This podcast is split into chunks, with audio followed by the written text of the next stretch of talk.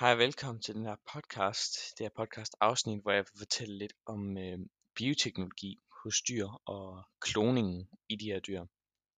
Øh, inden under det her emne, så kommer jeg ind på andre underemner, som jo så er værd at diskutere som metoder til kloning, sygdomsmodeller, knockout-dyr, bioreaktor og etikken bag de her kloning af dyr.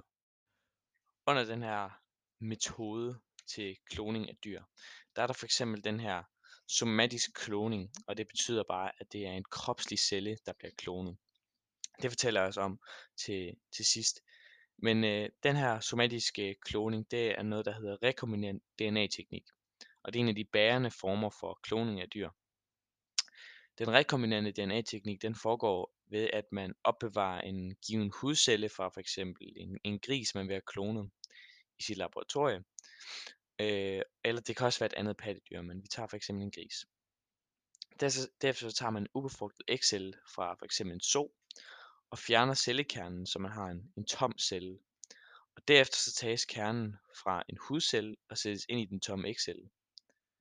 Og så på grund af forskellige vækstfaktorer, så bliver cellen øh, omprogrammeret og ligesom får en ny egenskab og opfører sig som en zygot. Og det er altså bare en øh, befrugtet ægcelle.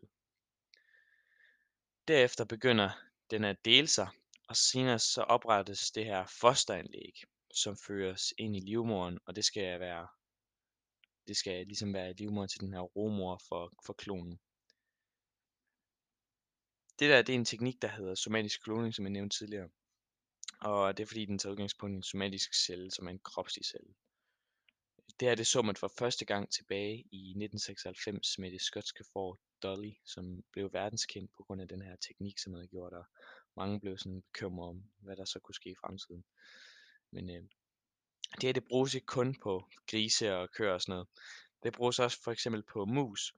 Og grund til, at det bruges på mus også, det er, at øh, mus de to-tre gange om ugen kan få et nyt kuld. Det vil sige, at hvis man bruger den her teknik, kan man hele tiden få rigtig, rigtig mange nye kloner op og ligesom fungere, øh, i stedet for at det skal gå de her mange måneder med grisene. Øh, noget andet er for eksempel sygdomsmodeller. Det anvender man i dag i flere dyr. Øh, og det er ligesom, hvor dyrene de bruges. De skal altså i, i forsøg accepteret af Miljøvarestyrelsen, Dyretisk Råd og respektive regering osv.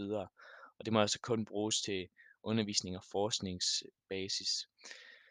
Øhm, en sygdomsmodel er for eksempel en gris eller en mus, der i de fleste tilfælde bruges som forsøgsdyr til øhm, kurering af sygdommen, kuren af sygdommen. Og de dyr, de skal for eksempel, de for eksempel få indsat et, et kraftgen, man gerne vil undersøge, man gerne vil prøve at se, om man kan finde en, en kur på at, og ødelægge. Og det skal bruges til værktøj til at, ligesom at finde en kur på de her dyr. Dermed så kan forskellige midler bruges, og, og dyret aflives efterfølgende, øh, da det ikke må lide. De kan det jo så godt komme til undervejs, øh, siden det er en sygdom, den ligesom bliver udsat for. Øh, men på grund af dyretisk råd, så siger de altså, at dyret helst ikke må lide. Øh, ved indsættelsen af f.eks. kraftgener foregår kureringen på mange måder, som skal hjælpe med forskere med at kunne udvikle videregående eksperimenter, ligesom at finde en kur for, øh, kur for den her kraftform, man gerne vil undersøge på dyret. Noget andet, ligesom sygdomsmodellerne anvender, bruger man i laboratorisk sammenhæng det her fænomen, som hedder knockout-dyr. Og det er igen forsøgsdyr, som man bruges til at finde en genetisk sammenhæng og egenskab blandt de her ukendte egenskaber i, i et vist gen, man nu vil undersøge. Det, her, det foregår altså på den måde, at man for eksempel har en mus, og den har man et gen, man rigtig gerne vil finde ud af, hvilken effekt har på, men ved det faktisk ikke. Så man tager det her valgte gen, øh, og undersøger det så, ved at man ligesom har det raske gen til at starte med, og fjerner det, gør det sygt, ligesom man nok outer det, smider det ud af musen. Øh, og så ser man, hvilken effekt det så vil have. Man kan for eksempel tage et gen, man ikke ved egenskab på, altså man, man ved måske, at et lignende gen har en anden egenskab, men man ved ikke præcis, hvad det her gør, og det kan være, at det er en kædereaktion af andre gener, som er lignende. Men man tager det her gen, så nok outer man det, og man, man slår det raske gen ud af funktion, og så undersøger man videre på musen og finder ud af, det måske, det kunne for eksempel være, at den ikke dannede nok sukker i blodet. Og så kan man jo så derefter argumentere og dokumentere, konstatere, at det jo så må være en sukker, en, en, en sukker, et sukkergen, som ligesom giver det her sukker til blodet. Det, er jo, det var bare et eksempel, jeg selv valgte, men det kan for eksempel være sådan noget.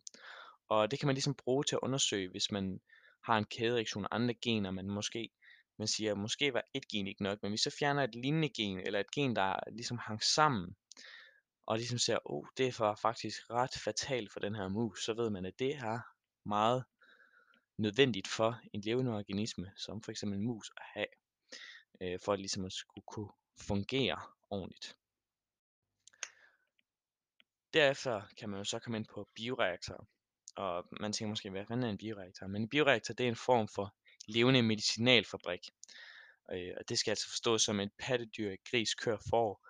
De skal altså ved hjælp af deres evne til at producere mælk og få dem gjort transgene, så de kan fungere og producere det ønskede protein i deres mælk, som vi nu vil have. Og det er jo som regel altid de her dyr, der udsættes på grund af menneskers, hvad skal man sige, mangler.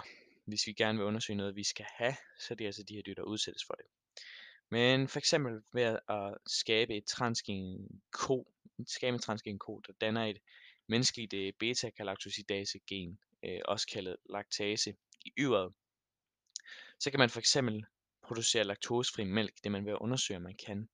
Andre dyr som griser, øh, griser, griser undskyld, foretager man øh, og forsøger man ligesom at give dem øh, det her gen og gøre dyret transgent, så de kan producere, producere medicin til bløde patienter.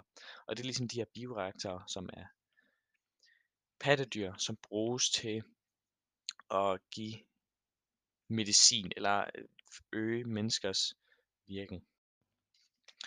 Efter man har snakket, eller efter jeg snakker om alt det her, så er der jo nævnt mange gange, hvordan dyrene udsættes for alle de her ting, som man måske kunne være sådan lidt om, om dyrene i, ideelt set har det godt selv. Øh, og det er her, at dyreetikken den kommer ind i, i spil. Og de her utallige forsøg på forsøgsdyrene, det kan nogle gange medføre lidelser blandt forsøgsdyrene. Et utal af dyr, øh, som hurtigt og kraftigt øh, voksne kvæg, grise eller højt, øh, højt ydende mælkekvæg, høns, som lægger mange æg, de kan igennem forsøgene opleve varig men, angst eller andre lidelser, som jo så er en, en del af det, og man ligesom har de her dyr kun for, at de skal bruges til forsøgene. Man skal derfor have en godkendelse af, af dyreforsøgstilsynet, øh, hvis forsøgene de medfører smerte for forsøgsdyrene.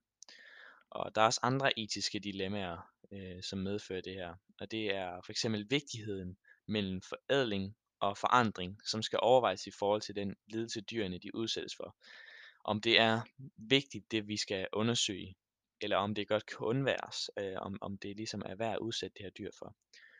Andre etiske dilemmaer, som f.eks. fremstilling af transgene gør, øh, køer, der øh, ikke får yverbetændelse, som vil øge koens trivsel, de må ikke ændres, for eksempel det er ligesom at ændre på naturens gang, og det vil jo ligesom ødelægge det hele.